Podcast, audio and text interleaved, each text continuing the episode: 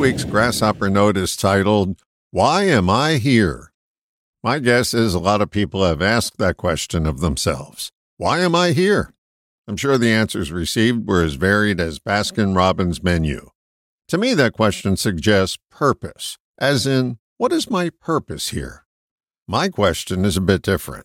I put the accent on the word here, as in, what am I doing here and now? It'll get you more actionable answers. Why am I here will get you a global and esoteric notion to pursue, while accenting the words here and now puts the emphasis on do. The grasshopper gave us this nugget many years ago. Doing diffuses fear. Doing suspends thinking, fearful or otherwise, long enough for us to accomplish what we're too often musing about. Hey, this isn't a suggestion to do busy work or not look before you leap.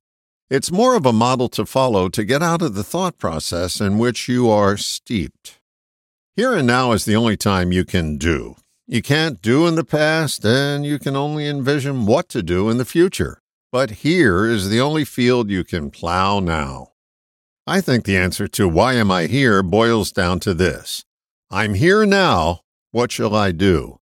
I'm here to relax. I'm here to have a conversation. I'm here to have fun. I'm here to mend a fence or to pitch tents. Whatever.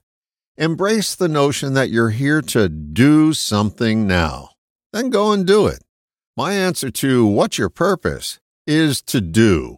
If you start making that your life's mission, you'll stop waiting for good things to come to you. All the best, John.